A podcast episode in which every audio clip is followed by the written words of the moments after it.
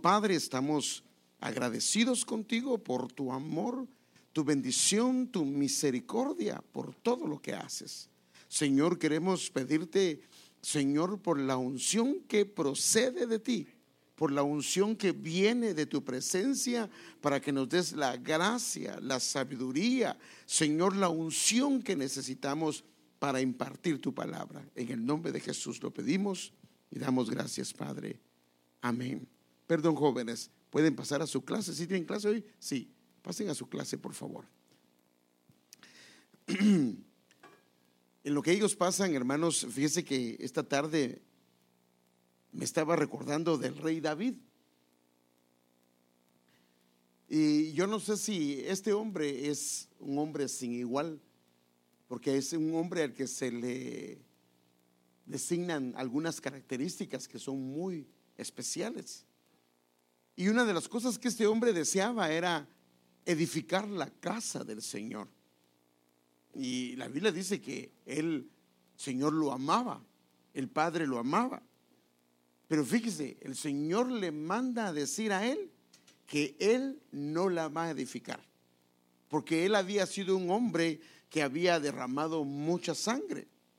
Déjenme ver el versículo porque eh, es bien interesante cómo lo dice la Biblia en Primera Crónicas 22 del 8 al 9 en la Reina Valera contemporánea. Pero la palabra del Señor vino a mí y me dijo, tú has derramado mucha sangre, porque él le había dicho al profeta que él quería edificar la casa y, y el profeta le había dicho, haz todo lo que esté en tu corazón.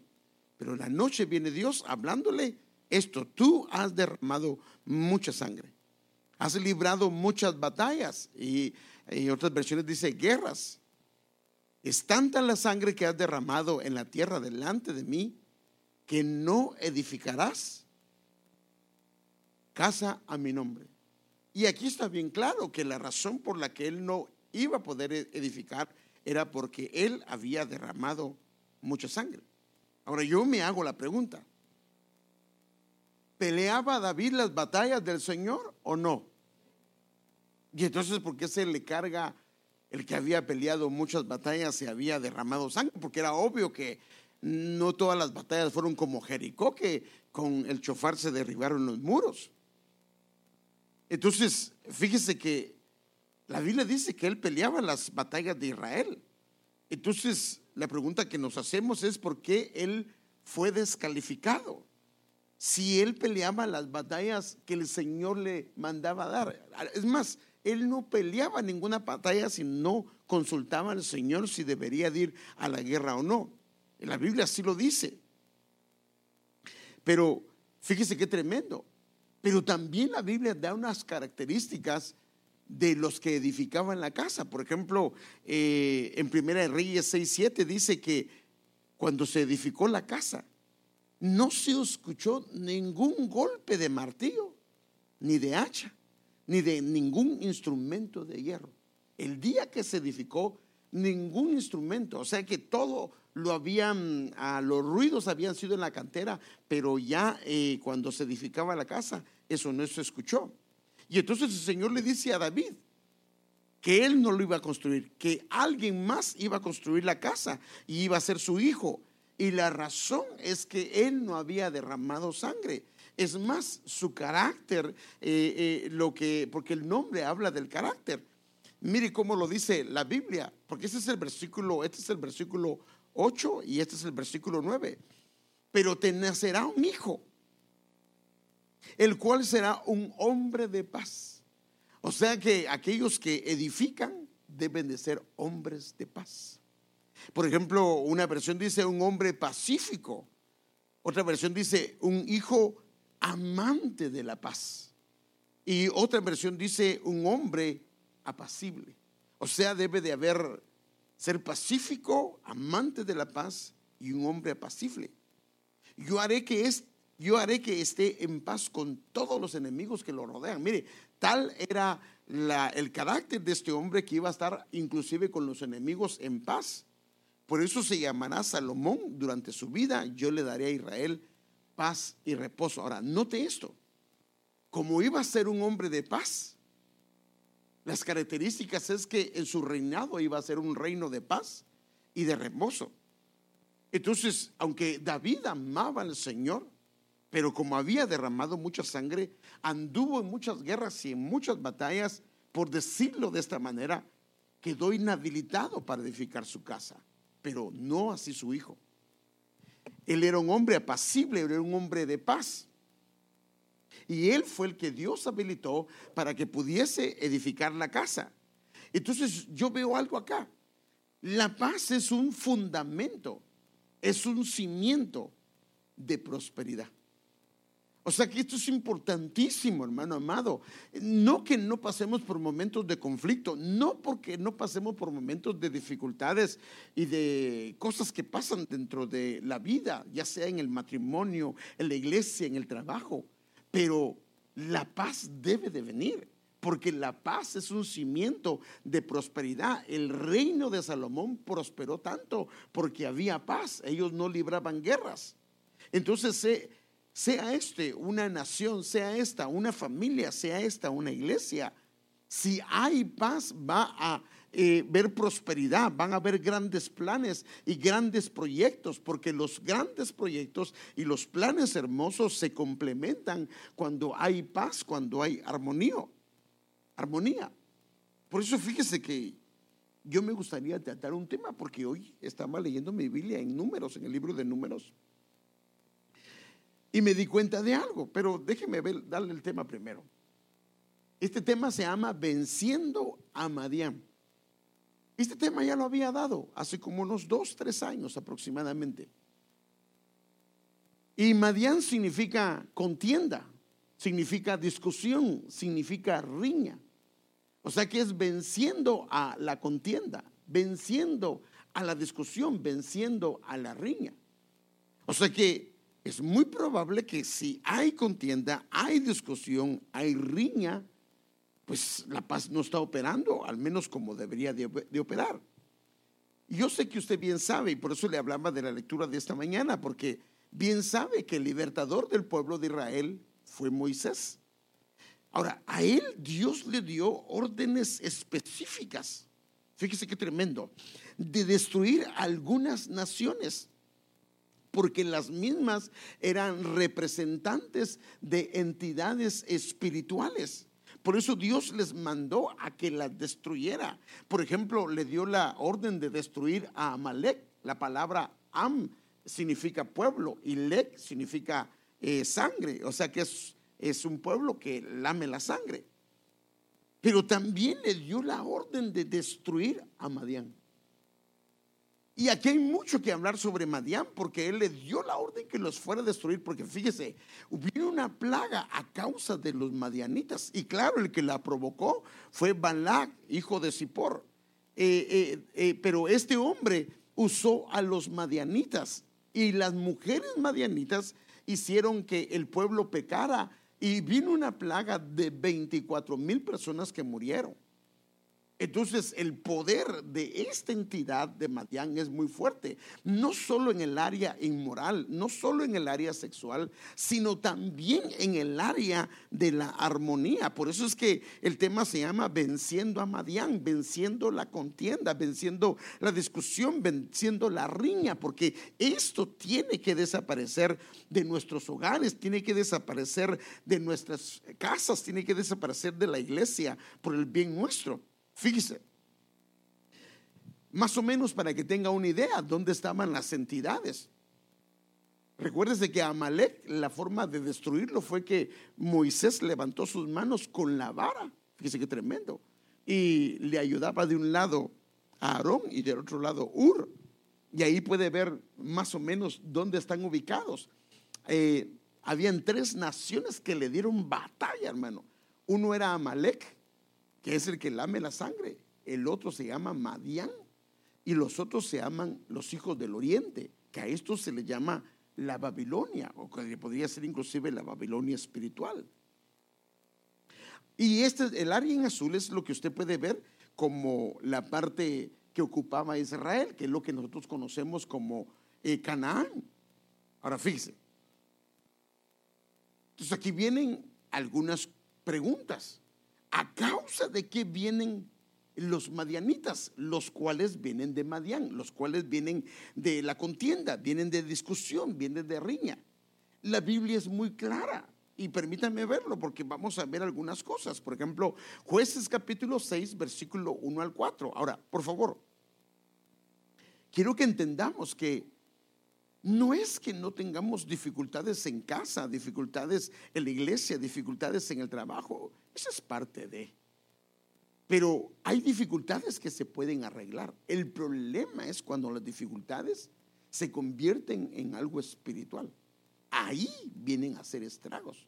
Porque vemos en la Biblia varios hombres que tuvieron serios problemas. Por ejemplo, en el caso de Bernabé y Pablo, dice que tuvieron una gran discusión a causa que Pablo no quería llevar a Marcos y Bernabé sí.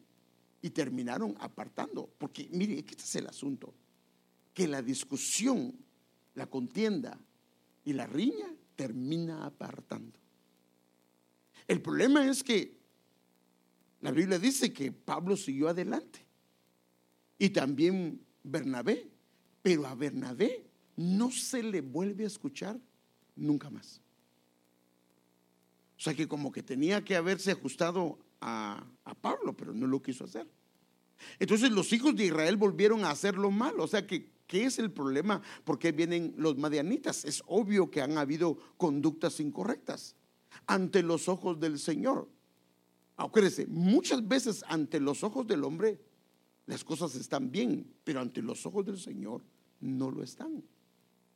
Y Jehová les entregó. Y ahora, fíjese, pues, ahora, claro, esto no es de la noche a la mañana. Normalmente cuando el Señor permite que el enemigo haga estragos, es porque Él ya ha hablado y su pueblo no ha querido hacer caso. Mire, el enemigo no se puede meter con nosotros si no hay derechos legales. Entonces dice que el Señor les entregó en las manos de Madián, les entregó en las manos de disputa, de contienda, de riña. Ahora fíjese qué terrible, por siete años. Usted sabe que el 7 habla de perfección. Eso significa que la riña, la contienda, llegó a niveles espirituales. Y cuando llega a niveles espirituales, esto hace estragos. Y por eso es que la contraparte, el antídoto, es la paz.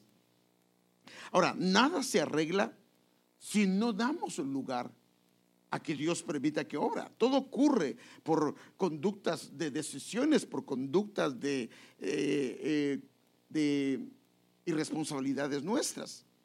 Y normalmente es porque, fíjese, hemos descuidado en alguna medida nuestra relación con Él. En el caso del pueblo de Dios, ellos acudieron a conductas que los volvieron a una conducta carnal y al abrir ellos esas puertas, entonces volvieron estas disputas, contiendas y riñas que comenzaron a hacer estragos dentro del pueblo de Dios hasta que se volvió algo espiritual. Y por eso la Biblia habla de siete años. Veamos esta historia porque yo lo que quiero ver es cómo el Señor lo solucionó con los lineamientos y el Señor que el Señor dio. Ahora, ¿cuáles son los efectos y conductas que traen Madián. Es importantísimo eso, hermano. Porque Madián, lo que es la contienda en un matrimonio, en una casa, la discusión, la riña, no digo que no puedan haber. Pero si ese es el pan de todos los días, ese es un problema. Puede provocar en una familia, en una iglesia, déjeme verlo. Y la mano de Madián, en este caso disputa, contienda, riña, prevaleció contra Israel, o sea que dominaba a Israel, se impuso sobre ellos, eso es lo que quiere decir, estaban encima de ellos.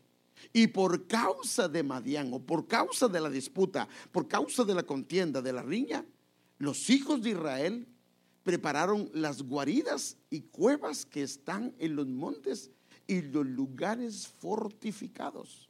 Entonces comenzaron, en vez de vivir en casas, en vivir en guaridas, en vivir en cuevas, en lugares fortificados. O sea que ellos se terminaron escondiendo en estos lugares. Ahora, ¿cómo podemos aplicar esto? cuando hay contiendas, fíjese qué tremendo, hay discusiones. La verdad es que lo que hace alguien es refugiarse en un lugar. Por ejemplo, ¿qué pasa cuando hay una discusión entre esposo y esposa? Casi cada uno agarra y se va para su cuarto. ¿O no, hermanos? ¿O no? ¿O nos quedamos? No, eh, estamos bien bravos, pero vamos a echar una película los dos. No, pues no, no quiere, cada quien agarra por su lado. Si son los hijos es exactamente lo mismo. O sea que se termina refugiando, ya sea en su cuarto, que es un lugar físico, pero también el cuarto podría ser un lugar espiritual. Me refugio en una área y no quiero salir de ahí. O sea que se cierra alguien en una posición y en una actitud que aquí ya se puede volver un problema de orgullo. Y entonces ya volviéndose un problema de orgullo, se, se vuelve en un lugar fortificado.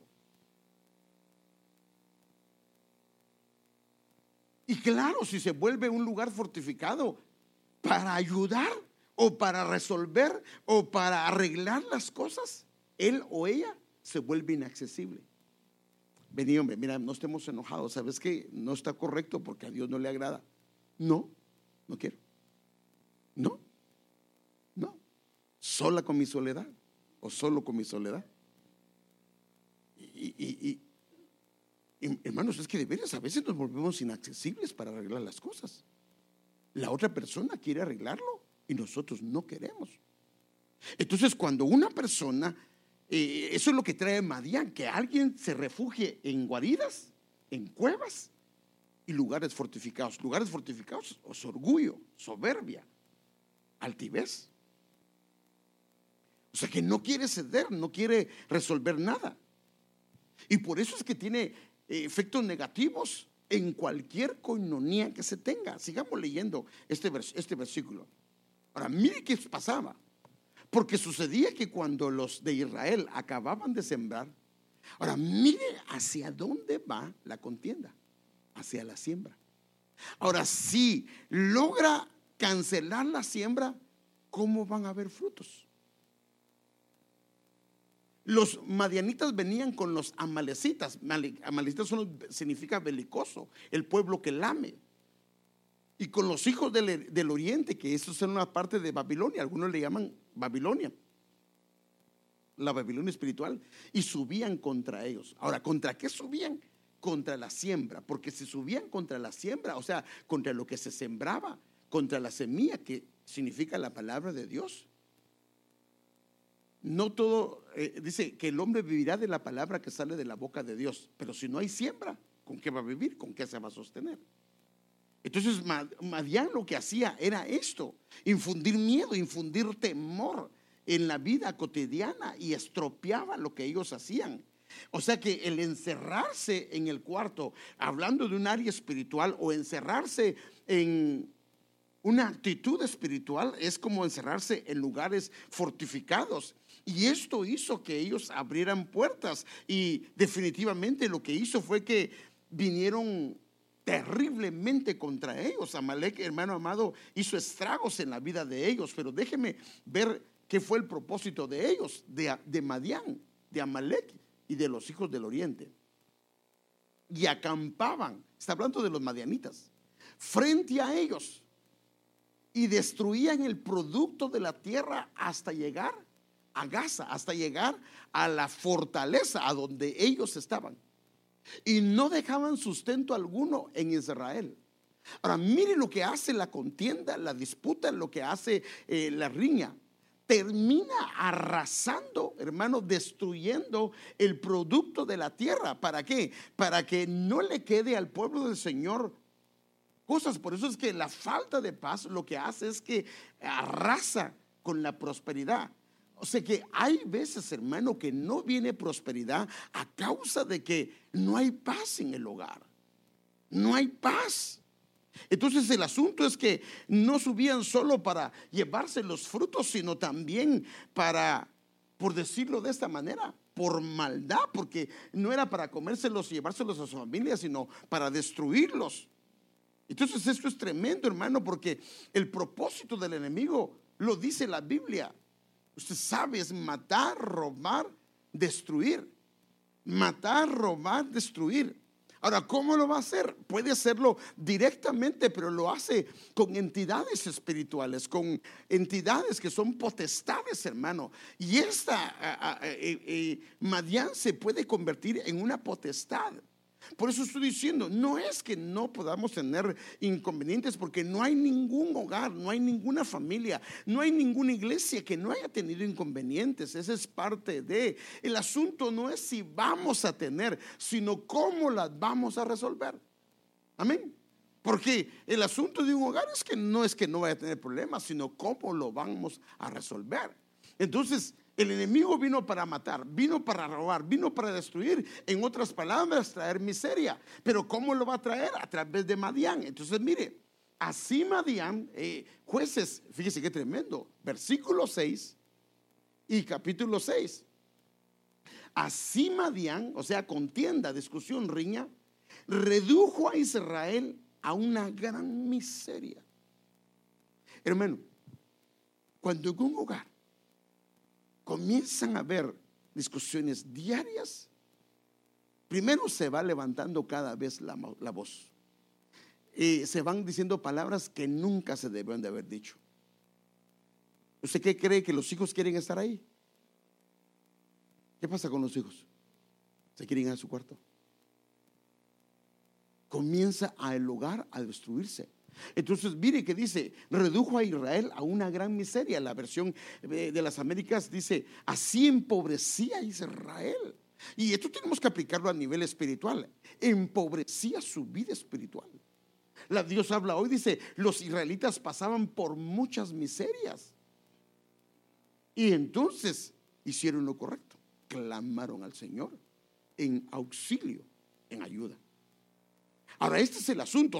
No se encerraron, o sea, se habían encerrado en guaridas, en cuevas, en lugares fortificados, pero cuando habían sido reducidos a la miseria, mire qué tremendo, no está hablando de pobreza. Pobreza es que nos hacen falta algunas cosas, tal vez no tenemos la abundancia, pero miseria es que nos hace falta casi que todo.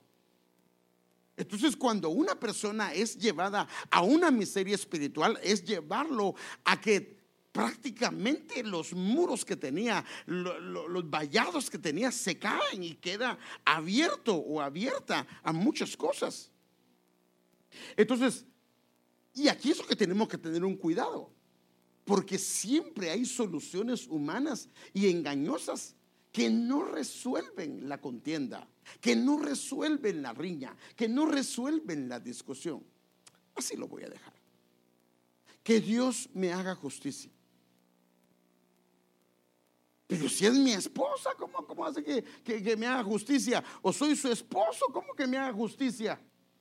O sea, como que dice que si él ella tiene problema conmigo, que se lo lleve el Señor. No, no.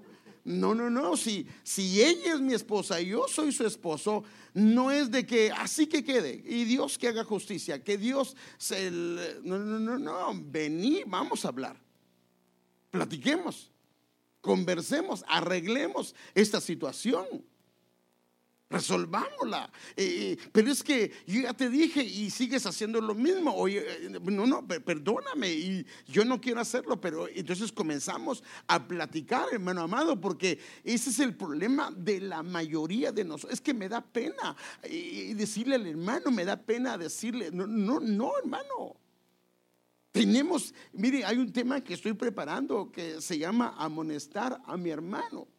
Y los que nosotros debemos, mire hermano, nos han puesto el Señor en una casa como una familia porque la idea es que el hermano le puede decir a su hermana, porque así pasa en una casa, vos eso no está correcto lo que estás haciendo. O se queda callado, no le dice. Entonces nosotros hermanos como hermanos debemos de llamar, claro, con amor y cariño, pero debemos de llamarnos la atención. Pero lo que pasa es que hay cosas engañosas que no quieren resolver esto. Entonces, 6.11, eh, entonces el ángel de Jehová fue y se sentó debajo de la encina que está en Ofra, que pertenecía a Joás, el abieserita. Su hijo Gedeón estaba desgranando el trigo en el lagar para esconderlo de los madianitas. Ahora, mire esto, hermano. Esta es una solución engañosa, porque estaba desgranando el trigo en el agar. En el agar lo que se pone, ¿qué es? Es el vino que viene de las uvas. El trigo se debe de poner en el granero. Entonces, resolviendo los problemas, fíjese qué tremendo, en un lugar incorrecto. Lo que es de trigo en el granero y lo que es de, del vino en el agar. Entonces, ¿cómo se deben de resolver los problemas? Poniendo las cosas en su lugar y colocando las cosas donde corresponden, no esconderlo. No esconderlo, no esconder la disputa, no esconder la riña. ¿Y por qué estás enojado? No estoy bien. Y no, no está bien. Porque el fruto de lo que se logra ver es que no está bien. Entonces, fíjese, esto es muy importante, hermano amado, porque esto nos va a ayudar a hacer algunas cosas. Entonces, la promesa del Señor a Gedeón, mire qué tremendo. O sea, quien pelea con los medianetas se llama Gedeón. Y Gedeón significa, talador y cortador. ¿Qué es lo que significa esto? E, este era un talador de árboles. Eso es lo que se dice. Es, lo que quiere decir esto es que ve un árbol que se llama contienda y agarra su hacha y dice, no, no, no, no, no, no, ya no nos vamos a comer esos frutos. Y la arranca.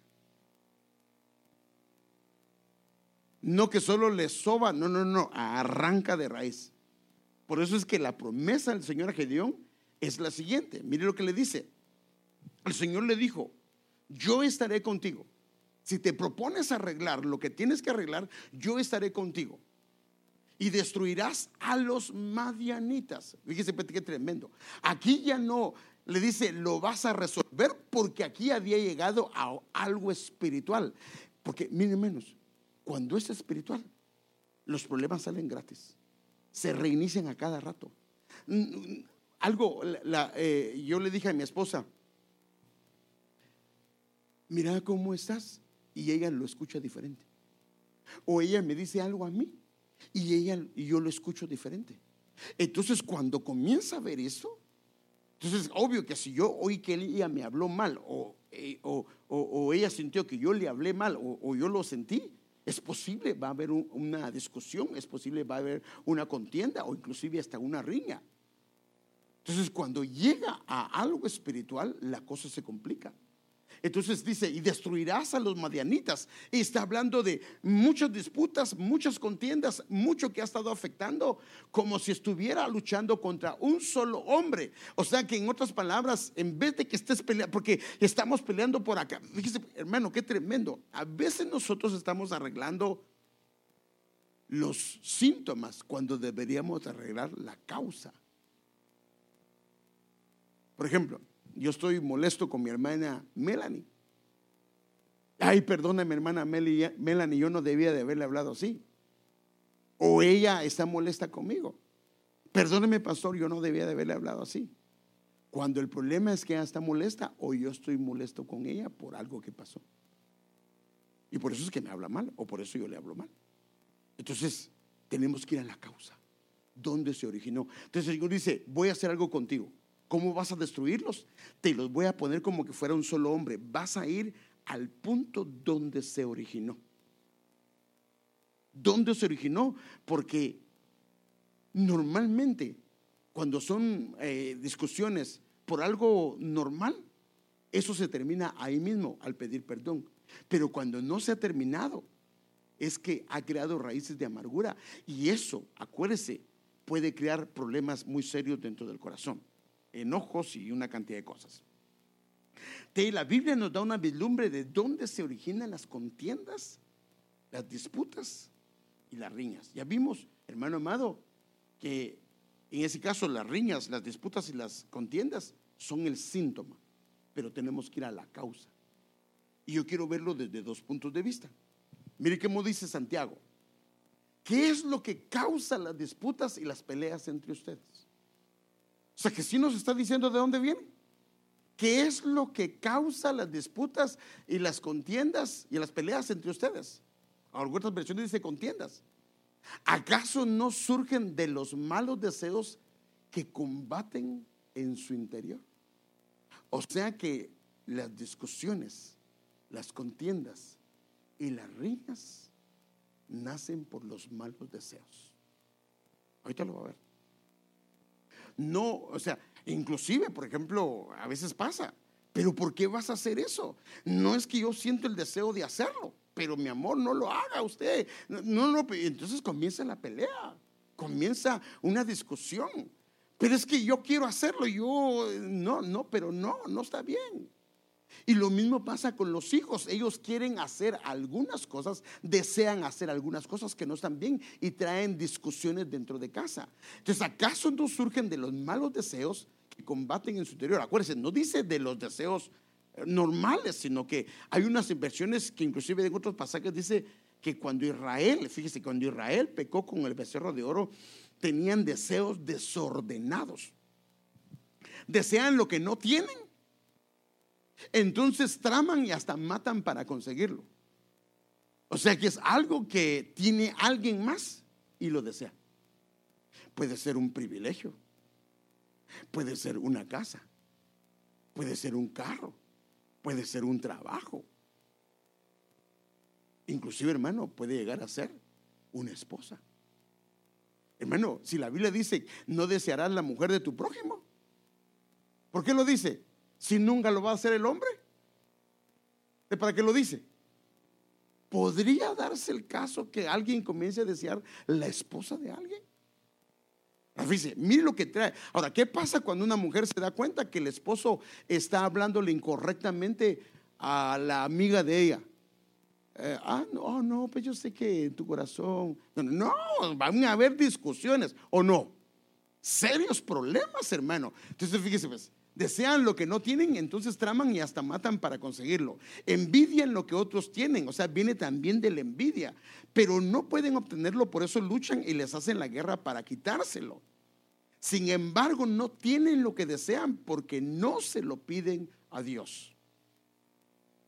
O sea que podemos ver entonces que la riña, la contienda y las discusiones vienen por los malos deseos. Ahora, yo quiero enseñarle algunas cosas.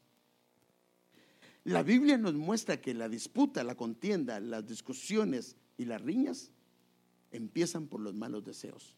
Ahora fíjese, es asombroso cómo en Madián, que significa contiendas, disputas y riñas, quien gobierna, fíjese qué tremendo. Son, la Biblia nos deja ver cinco reyes y nos deja ver dos príncipes. Y con ello nos deja ver cuál es lo, espiritual que se mueve en estos malos deseos. Permítame verlo. Números capítulo 3, versículo del 17 al 18. Hicieron guerra contra Madián, tal como eh, aquí fue donde el Señor me habló a mí para que yo le hablara al día de hoy. Hicieron guerra contra Madián, tal como el Señor había ordenado a Moisés, y mataron a todos los varones. Y junto con sus muertos mataron a los reyes de Israel, de Madián. Ahora, mire cuántos reyes son.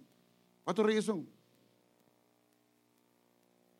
Mire, el 5 habla de gracia, pero también lo opuesto de la gracia, la antítesis de la gracia, sería la desgracia. lo completo, lo, la gracia nos ayuda a caminar en el Señor, la gracia nos ayuda a correr en pos de Dios, porque la Biblia dice, eh, eh, Pablo dice que no, no es por mi fuerza, sino es la gracia de Dios conmigo, por eso he hecho lo que he hecho. Pero la falta de gracia comienza a inhabilitarnos para comenzar a hacer lo que Dios nos ha mandado a hacer. Y mire, hay cinco reyes. Los cinco reyes de Madián también mataron a espada a Balaam, hijo de Beor. O sea que de encima de estos cinco reyes estaba, estaba Balaam. Ahora, permítanme ver a estos reyes. Mire cómo se llama el primero. Claro, cada nombre tiene diferentes acepciones, o, pero mire el nombre del primero, porque eh, así ese es el nombre que aparece aquí, mire, Evil. Y Evil significa deseo. Terrible eso, ¿ah? Deseo. ¿Se recuerda dónde dice Santiago que empiezan eh, las riñas, las disputas? Es en los malos deseos. Y quien, ahora, este es un rey, significa que gobierna, significa que tiene eh, trono, significa que ejerce una autoridad sobre eh, cierto pueblo. Entonces, el primero es Evil. El segundo es Requem, que significa color variado. Fíjese qué tremendo.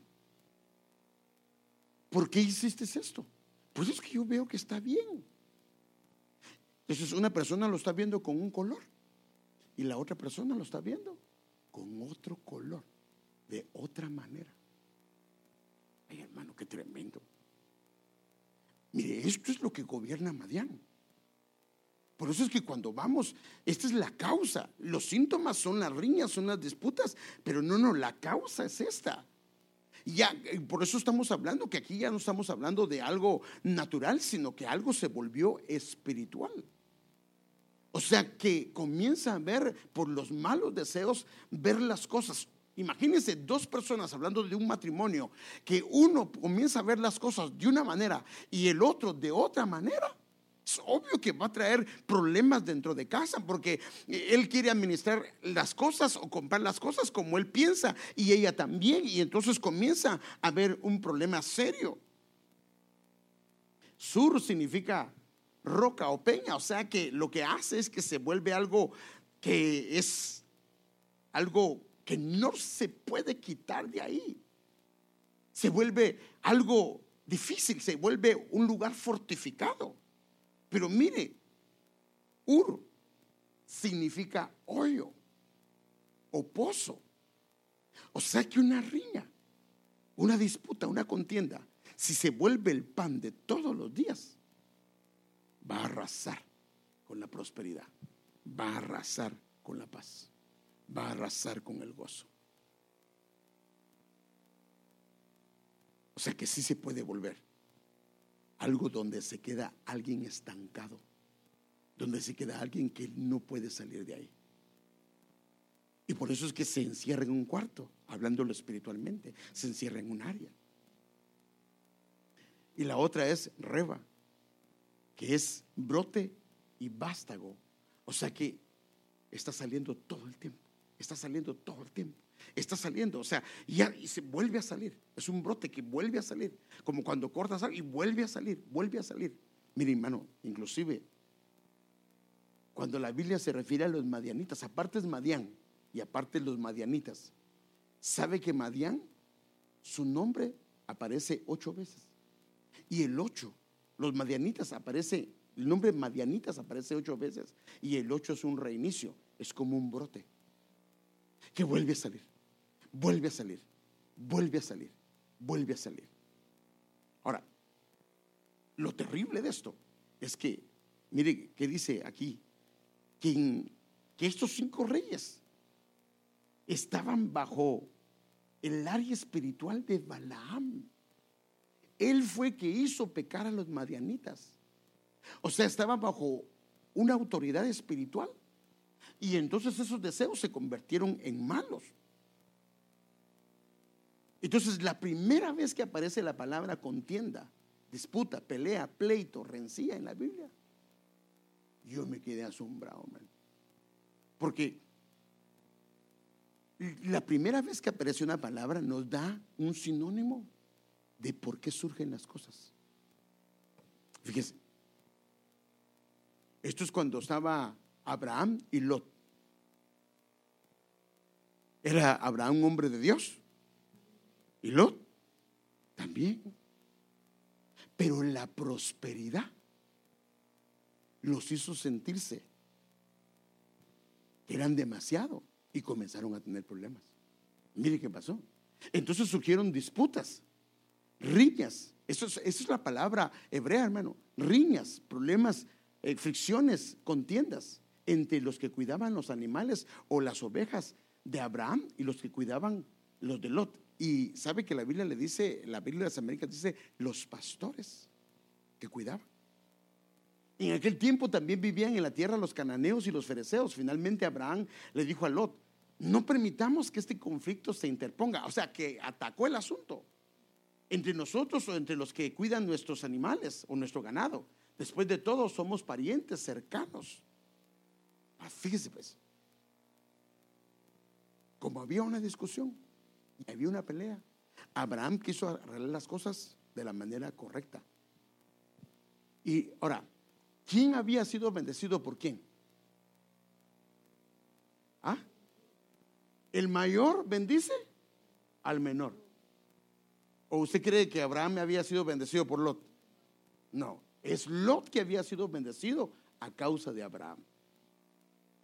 Si Abraham le dice, es mejor que nos despidamos, es mejor que te apartes, ¿qué hubiese hecho Lot mejor? Arreglemos las cosas, solucionemos el problema. Era un problema de prosperidad, arreglémoslo. ¿Sabes qué? Eh, Abraham agarra aquella parte tú y yo agarro aquella parte y ponen en su lugar a los pastores. ¿Sí o no? Yo creo que es mejor decirle, no, no, no, no, tú tienes la bendición, el Señor te habla y no, no, no, yo no me quiero ir de ahí. Pero como se sentía bien gaito, se fue. Entonces, como él le dijo que viera, entonces él, toda la región está a tu disposición, le dijo Abraham. Escoge la parte de la tierra que prefieres y nos separaremos. Si tú quieres ir, si tú quieres la tierra a la izquierda, entonces yo tomaré la tierra de la derecha. Si tú prefieres la tierra de la derecha, yo me iré a la izquierda. Lot miró con detenimiento las fértiles llanuras del valle del Jordán en dirección a Zoar, que pertenecía a Sodoma y Gomorra. Toda esa región tenía abundancia de agua, como el jardín del Señor o la hermosa tierra de Egipto. Esto ocurrió antes de que el Señor destruyera Sodoma y Gomorra. ¿Y sabe qué hizo Lot? Se separó. Ahora, a mi manera de ver, Lot fue injusto. Porque estaba el desierto y estaba la tierra fértil. Y viene Lot y le dice, no, no, no, yo agarro esta parte y ahí quédate tú con el desierto. Pero no era correcto. Bien hablado. Él agarró la mejor parte y le dejó a Abraham. Pero mire, Abraham, qué tremendo, hermano. Y el Señor de todas maneras dijo, no, levanta tus ojos que hacia allá, hacia allá, hacia allá y hasta la tierra que él tiene, te la voy a dar a ti. Ahora, fue una mala decisión. ¿Por qué? Ahora, dígame, ayúdeme usted, ¿por qué fue una mala decisión que el se haya separado? Salió de la cobertura, pero déjenme un poquito de historia. ¿Qué pasó? Porque él llegó no a Sodoma y Gomorra, pero parece que era hombre de negocio. Y así dice la Biblia, que su tienda la fue acercando cada vez más. Así dice la Biblia, la fue acercando hasta que llegó en medio de Sodoma y Gomorra. Vinieron otros cinco reyes y arrasaron con todo. Yo creo una llamada de atención de parte de Dios. Y viene Abraham, que era un hombre de paz, se levanta, va detrás de esos reyes. Hermano, qué tremendo ese hombre. Y liberta a Lot, como quien dice, piénsalo, papadito, no está bien lo que estás haciendo. Vente y regresa. ¿Y qué hizo Lot? Se vuelve a regresar a Sodoma. Entonces viene y se queda ahí. Y viene Dios y destruye Sodoma y Gomorra. Y no salió a tiempo, porque Dios en su misericordia, a causa del clamor de Abraham, cuando iba a destruir Sodoma y Gomorra, dice la Biblia que Dios se acordó de Abraham cuando lo sacó. Y entonces él se fue al monte y en el monte usted sabe que las hijas se metieron sexualmente con él. Hermano, así dice la Biblia. Aunque ya fueron sacados de Sodoma, Sodoma las hijas lo llevaban dentro de su corazón. O sea, ¿fue una mala decisión? Fue una mala decisión.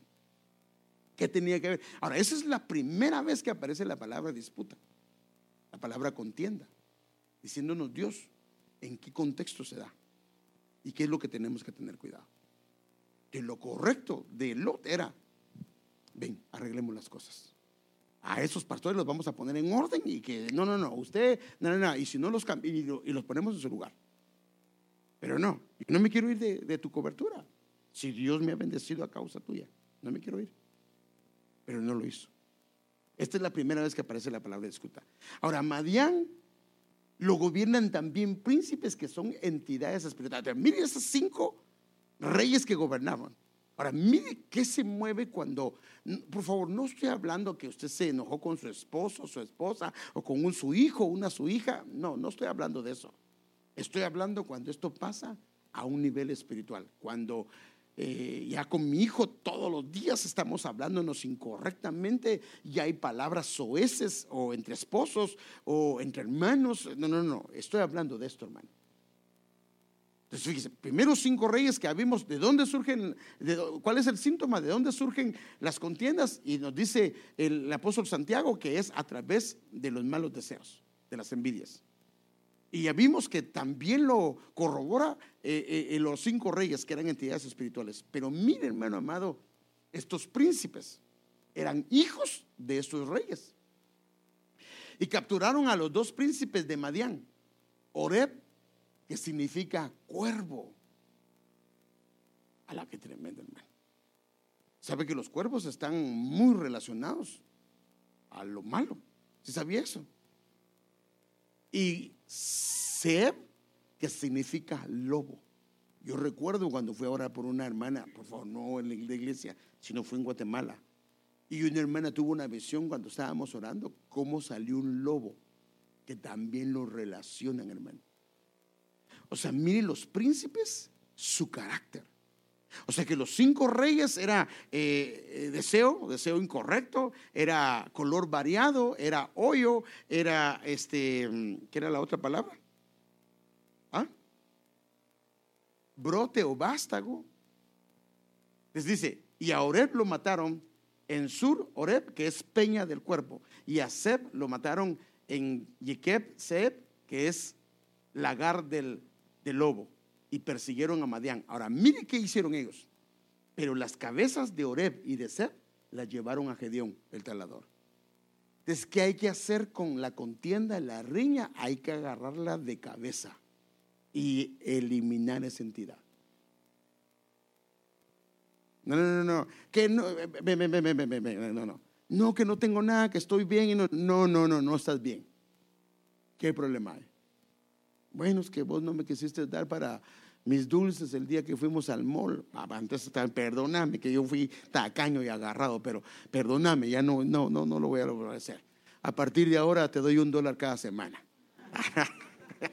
qué malo, más raíz de amargura se va a poner. No, no, porque hermano, no tenemos que ser agarrados con nuestra mujer. Mire, sí, por favor, claro, si la economía está hecha trizas en casa. Tenemos que administrar.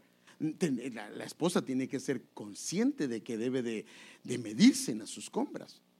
Pero si Dios comienza a bendecir tu casa, ¿por qué no soltar un poquito y que ella se pueda comprar? Mire, uno creo que uno puede venir con el mismo pantalón, la misma ropa, uno no tiene problema con eso, hermano. Pero las mujeres no se quieren poner un vestido que se pusieron hace un año porque ese ya me lo vieron. Uno ni sabe que ¿Usted tenía ese vestido? Sí, lo tenían. Pero así son, esa es la manera de ser, ¿va? Sí.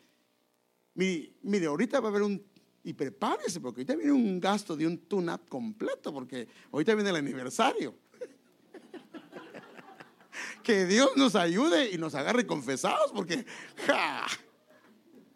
los hermanos a veces sí se mandan, está bien, pero debe hacerlo con medida, ¿verdad? Con medida si el presupuesto está holgado, no hay problema, pero sí tenemos que tener cuidado, amén, sí tenemos que tener cuidado. No es solo de, mire, es que ah, tú a cada rato te cortas el pelo y a uno le cobran 15 o 10, bueno, a mí me lo cobran gratis porque la hermana Silvia me ha bendecido siempre y desde que vino me ha cortado mi pelito siempre. Pero, ¿cuánto es el, el, tinte y el corte de una hermana? Padres, y cuando le dan a uno el bill, hermano, uno solo dice, ayúdame, Señor. Esto está caro, hermano. Y como ellas todo lo agarran en oferta, ¿verdad? ¿Cuándo, ha llegado ella diciendo que lo agarró eh, caro? Siempre lo agarró en especial. Siempre fue un especial. Le digo, ¿y cuando me vas a decir? Y por eso es que a ella la sorprenden con ese 60, 70. Y cuando dicen 70, casi que es que comprar toda la tienda. No, hermano, no se puede. Pero bueno, ¿cómo se corta eso? Yendo a las cabezas, yendo al problema, yendo a la situación y arreglar esa situación. Amén, porque lo que queremos es prosperidad en casa. El eh, bueno, este es el que le estaba hablando yo que aparece ocho veces. Ahora fíjese qué tremendo del término medianita, hermano. La primera vez que aparece la palabra medianita, la primera vez es esta. Pasaron entonces unos mercaderes madianitas. Es la primera vez que aparece la palabra medianita. Y ellos sacaron a José. Bueno, los hermanos sacaron a José subiéndolo del pozo. y vendieron a José a los ismaelitas, que eran los mismos madianitas, por 20 piezas de plata. O sea que los madianitas compran a los pequeños para llevarlos a Egipto. O sea que lo que hacen las madianitas, perdón, los madianitas, es llevar a los pequeños a Egipto de regreso. Egipto representa el mundo, o sea que terminan llevando al mundo. ¿Por qué al mundo? Porque cuando una persona tiene problemas con discusión y con riñas, hermano, al principio comienza a decir palabras duras, pero después comienza a decir palabras, malas palabras. Malas palabras. Si lo oye alguien de la vecindad, no cree que sea cristiano, piensa que es un hombre del mundo o una mujer del mundo. Entonces fíjese, hermano, qué tremendo los madenitas. Si no arreglamos esa entidad, puede llevar a una persona hacia el mundo. Mientras tanto, mire, esa es la segunda vez. Mientras tanto, los mercaderes madenitas llegaron a Egipto y ahí vendieron a José, a Potifar. O sea que lo entregan a una entidad espiritual de Egipto, de Faraón. Esto es lo que hacen los madianitas. Por eso es que tenemos que cortar eso, hermano.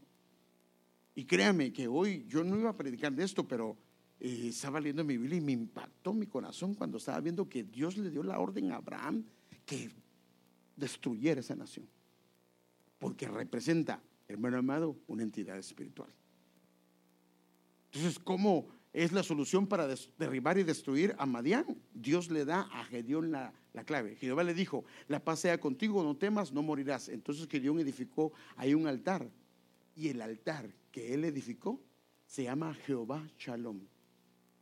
Jehová es nuestra paz. No, no, no, no, no, no vamos a ir con esa actitud. Arreglemos, edifiquemos un altar que se llame paz. Edifiquemos un altar que sea de paz. Y al edificar ese altar, los altares de Baal, fuera, los altares madianitas, fuera en el nombre de Jesús. Y que en la casa, en el hogar, haya paz. Y si hay paz, entonces va a comenzar a haber una prosperidad hermosa y preciosa. Me tengo que ir rápido porque se me fue el tiempo. El Señor nos llama a procurar estar en paz con todos. Ahora, ¿por qué nos llama a estar en paz? A procurar. Dice procurar, así lo dice la Biblia. Déjeme verlo procuren estar en paz con todos. Ahora, ¿por qué nos dice que procuremos? ¿Ah? Porque está a nuestro alcance. Pero también muchas veces la persona con la que queremos arreglar no quiere. Les tenemos que ayudar. A ver, ahora, para hacer la paz tiene que haber humildad. Con orgullo no se, no se, eso significa que tiene que venir uno y, hermana Melanie, perdóneme, la regué. Pero si ella me dice, pastor, usted me ofendió con esto, y le digo, ¿y cuándo, hermana? Perdóneme, pero lo que pasa es que usted es muy sentida. Lo que pasa es que usted por nada se enoja. El hermano José me dice, pastor, usted también. No, pero es que usted parece niño también. Voy a, bueno, ni modo, él me va a respetar porque soy el pastor, pero, pero en vez de arreglar su herida, más la hice así, sino que lo que tengo que hacer, mire hermano, a mí me da tanto gusto. Yo ya he tenido varios encuentros acá con hermanos que he tenido que arreglar con otros hermanos que tienen problemas. Y yo observo a la gente. Un día me recuerdo que un hermano que me dejó impactado mi corazón por su actitud. Hermano, fíjese que el hermano tal dice que tiene problemas con usted y que por esto y esto y esto y esto y esto. Ah, yo no sabía, ni, ni, me había dado cuenta, pero permíteme arreglar. ¿Ok? Lo reuní. Y hermano, ¿cuál es su problema? Sí, hermano, que pasa es que usted aquí, que allá, que allá, que allá. Y el hermano, menos su actitud. Hermano, discúlpeme. En ningún momento fue mi intención. Yo no fue mi deseo hacer eso y perdóneme si usted lo interpretó de eso, pero si usted quiere, yo no vuelvo a hacer aquello, yo no vuelvo a hacer esto. Hermano, mire, yo estaba observando. Madurez. Pero cuando la persona viene, ¿y yo por qué le tengo que pedir perdón? ¿Para qué niño? No, no ha madurado. No, hermano, pero es que también usted me ha hecho a mí cosas. ¿Y por qué viene usted y si yo, usted también me ha hecho cosas a mí? Eso no es querer hacer la paz. Pero qué bonito es cuando viene una actitud así.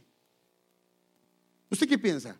¿Vamos a tener algún encontronazo con algunos hermanos o no? Hermano, aunque uno no quiera, hermano. Hermanos, a mí me han salido clavos aquí, de repente, sí, mire, mire, mire, hermano, de repente me viene una hermana, un hermano, yo estoy molesto con usted. Y lo peor es que no me lo dicen dos, tres días, que eso debería ser, sino me lo dicen meses después, yo tengo tanto tiempo de estar molesto con usted. Y pues, ¿qué hice yo? Y, es que usted hizo esto y esto y esto y eso. Ay, pues, padre, perdóname, no, no, no fue mi intención. Pero, pero digo yo, pues, o sea, ¿por qué no arreglarlo inmediatamente? ¿Por qué no solucionarlo? Procuren estar en paz con todos. Ahora, claro, yo no puedo. Entonces yo para asegurarme mejor voy a ir con la hermana Melanie, perdóneme hermana Melanie, Melanie, hermana Ashley, perdóneme hermano Moisés, perdóneme si le ofendían. Pues no sabemos. Pero yo creo que si tú estás molesto con algún hermano, con alguna hermana, acércate. Eso muestra una madurez. Acércate. La inmadurez es que cuando comenzamos a resentirnos y comenzar a caer una raíz de amargura, eso es inmadurez. La madurez es cuando vemos los pies del hermano de barro y le decimos, arrancamos de raíz, porque tal vez la hermana o el hermano dijo algo, pero no fue su intención. Hermano, usted dijo esto. No, no, no, hermano, yo no fue por eso. No, no, no, perdóneme. Y ahí arrancamos la cabeza de Oreb o sea, Lo arrancamos de cabeza, hermano. Y entonces sigue la armonía. Entonces procura estar en paz con todos. Ahora, fíjese pues, aquí viene el asunto. Porque al estar en paz con todos, entonces se comienza a llevar una vida santa.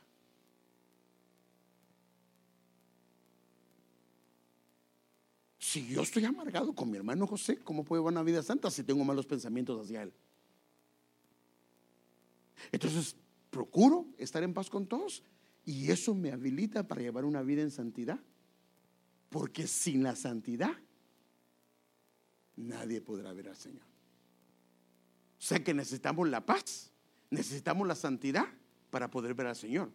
Pero eso significa que siendo un pueblo, hermano, la única manera, bueno, no es ni la única manera, tal vez que tú no tengas problemas con nadie, es si tú solo vienes, te quedas allá en la última fila, termina el servicio y te va rápido, pero puedes tener problemas con el parqueo también.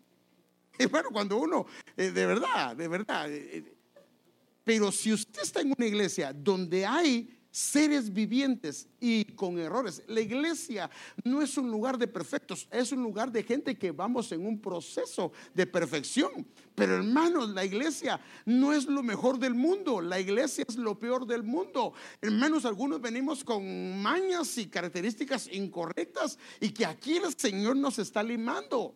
Pero, hermano, a veces hacemos bromas que no deberíamos de hacer. A veces decimos cosas que nunca deberíamos de haber dicho.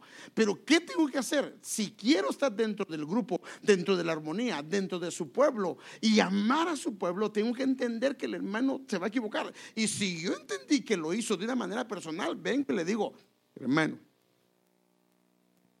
yo estoy molesto por esto y esto y esto y esto y esto. No, hermana, no, no, no, no, hermano, no, no. Y ahí lo arreglamos. Y alguien se dio cuenta que a mí no me gusta esto. Amén.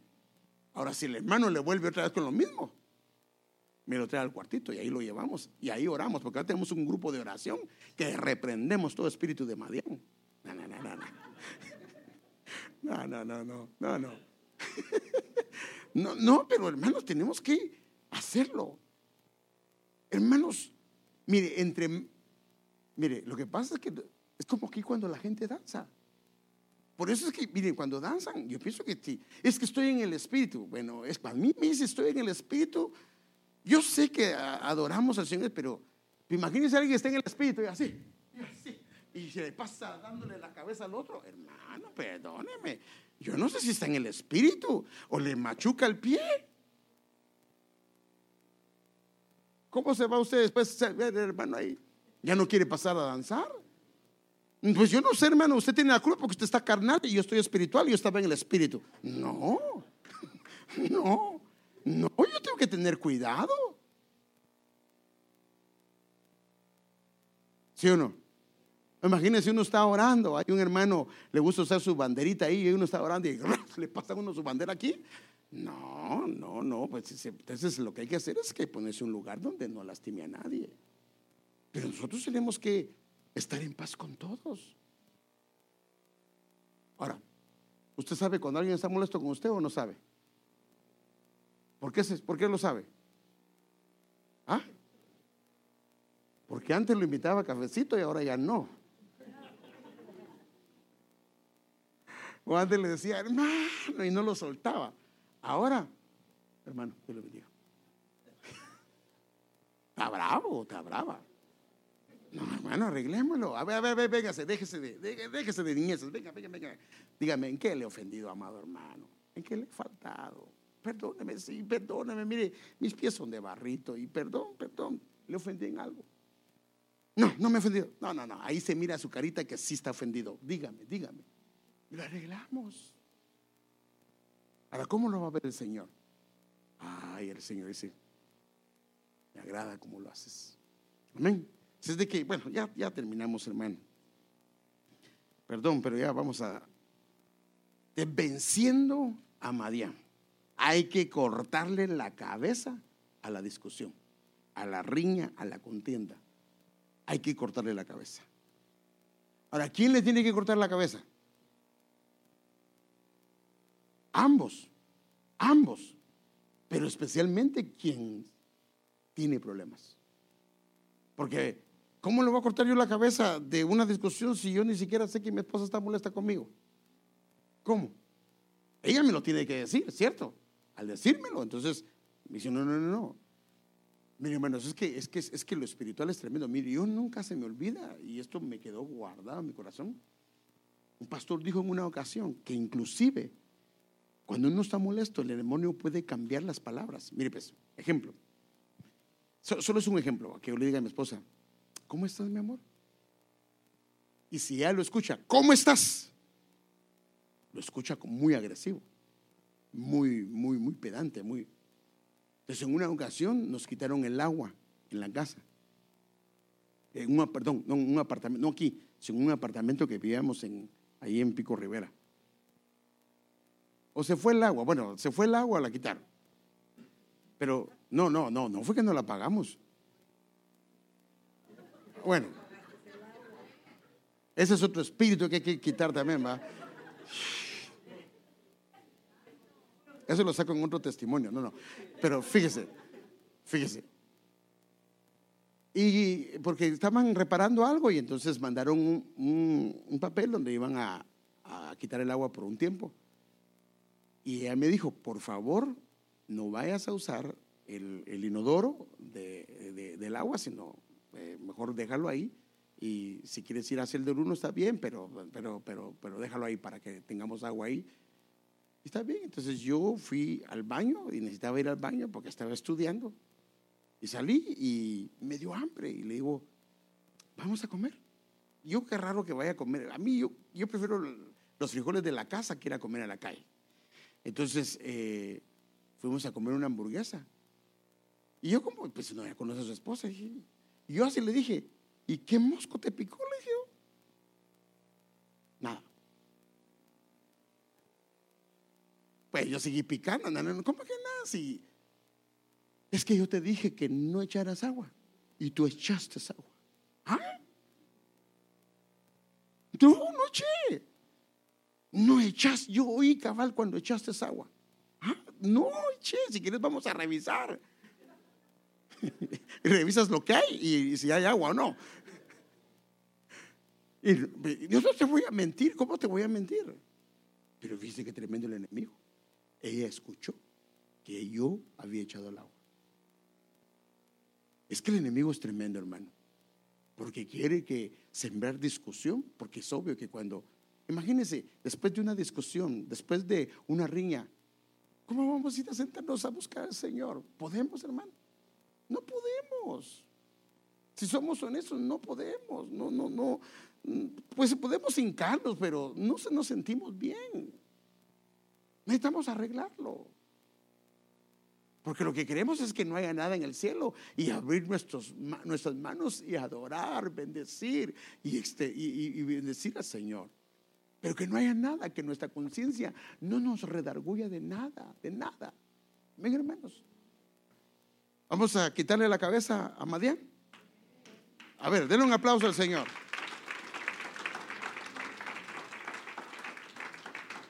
De si mañana se enoja con su esposo, o se enoja con su esposa, ¿qué va a hacer? El pastor dijo que te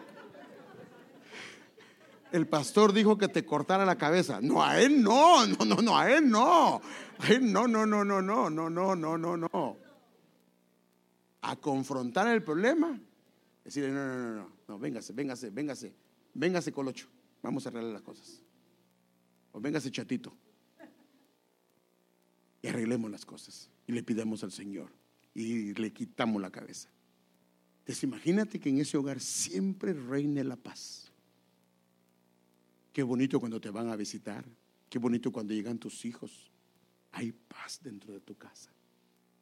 Pero los hijos llegan y, ay, eh, mm, me quiero ir a un... Pues si acabas de venir, mi hijo, pero me quiero ir, no me siento bien. El niño está chi, chi, chi, y, no sabemos por qué está chillando. No, no.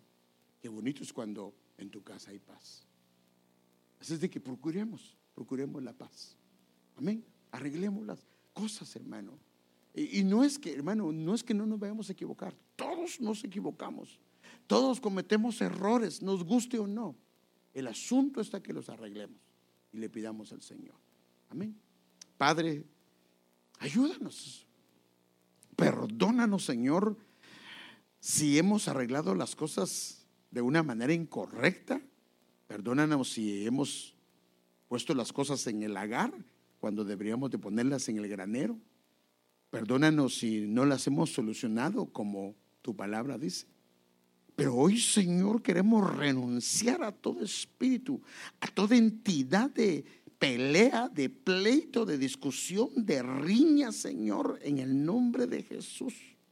Y te pedimos que ordenes nuestros deseos. Perdónanos si en eso no estamos ordenados, pero ordena los deseos de nuestro corazón. Queremos que los deseos de nuestro corazón sean como los tuyos, Señor, porque tú lo dijiste, que nos darías los deseos de nuestro corazón, pero no los deseos malos, sino los deseos puros en tu presencia. Señor, ordena nuestros deseos. Si hay deseos incorrectos, si hay cosas incorrectas, incorrectas que están causando dentro de mi casa, dentro de mi hogar, dentro de mi familia, cosas incorrectas. Hoy te suplicamos, por favor, que nos des tu gracia, la espada, Señor, la espada y la lámpara de Gedeón, Señor, para poder, Señor amado, en tu nombre volarle la cabeza a esta entidad espiritual que ha estado dañando nuestra casa, que ha estado dañando nuestro hogar, que ha estado dañando nuestro trabajo